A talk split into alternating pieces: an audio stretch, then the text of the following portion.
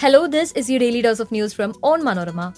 I am your host Manna Menacheri, and these are the major news stories of Friday, December 1, 2023.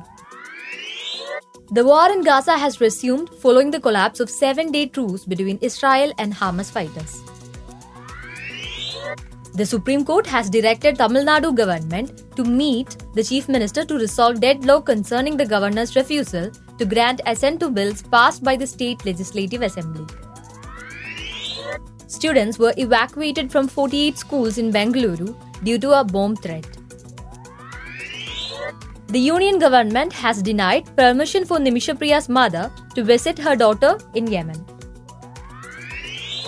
In the Kollam abduction case, police are investigating the involvement of a nursing caretaker who became entangled in a recruitment scam.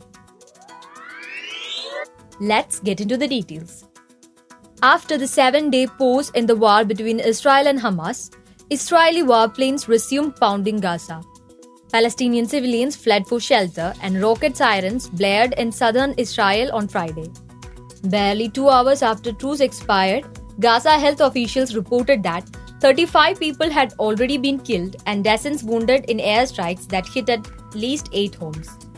Medics and witnesses said the bombing was most intensive in Khan Yunis and Rafah in southern Gaza Strip, and also targeted houses in central and northern areas. The Israeli military announced it had resumed combat operations.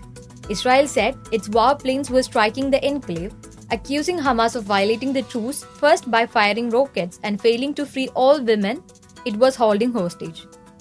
Hamas said Israel bore responsibility for the end of the truce for rejecting terms to free more hostages and extend it.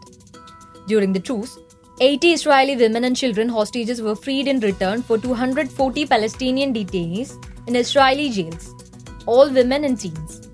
An additional 25 foreign hostages, mainly Thai farm workers, were also released under parallel deals.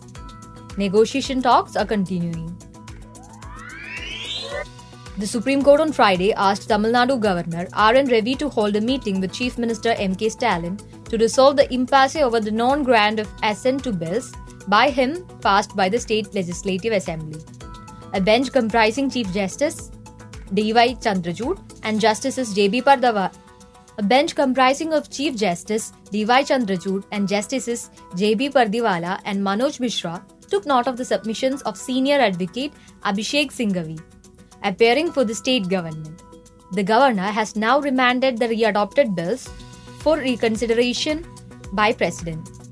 Referring to Article 200 of the Constitution, the bench said the governor cannot send bills to President after they were readopted by Legislative Assembly upon getting them back from the office of the governor earlier.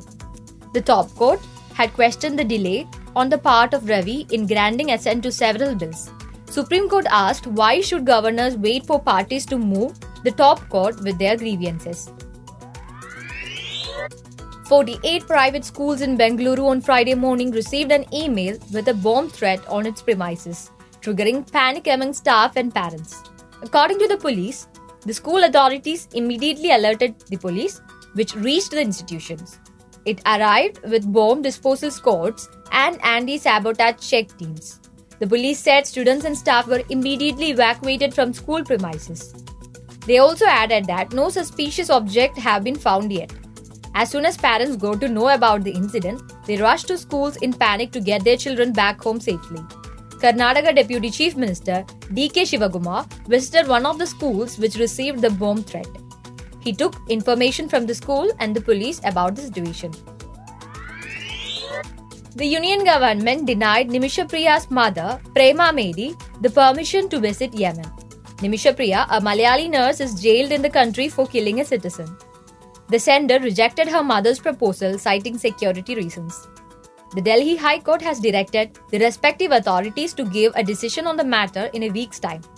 The Supreme Court of Yemen had recently rejected the appeal against the death sentence of Nimisha.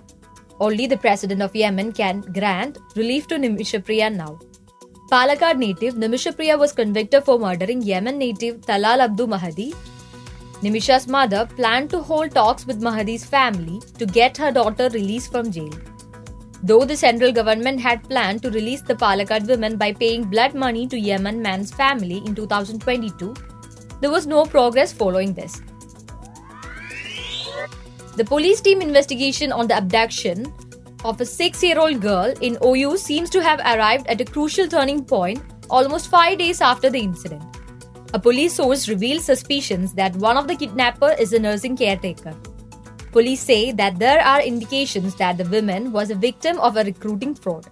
The police narrowed down the search to nursing caretaker based on the sketch released on Thursday. The police informed the investigation is also focusing on the child's father, Reji, who is a nurse at a private hospital in Pathanamthitta. The child's father is also president of United Nurse Association, Pathanamthitta district unit.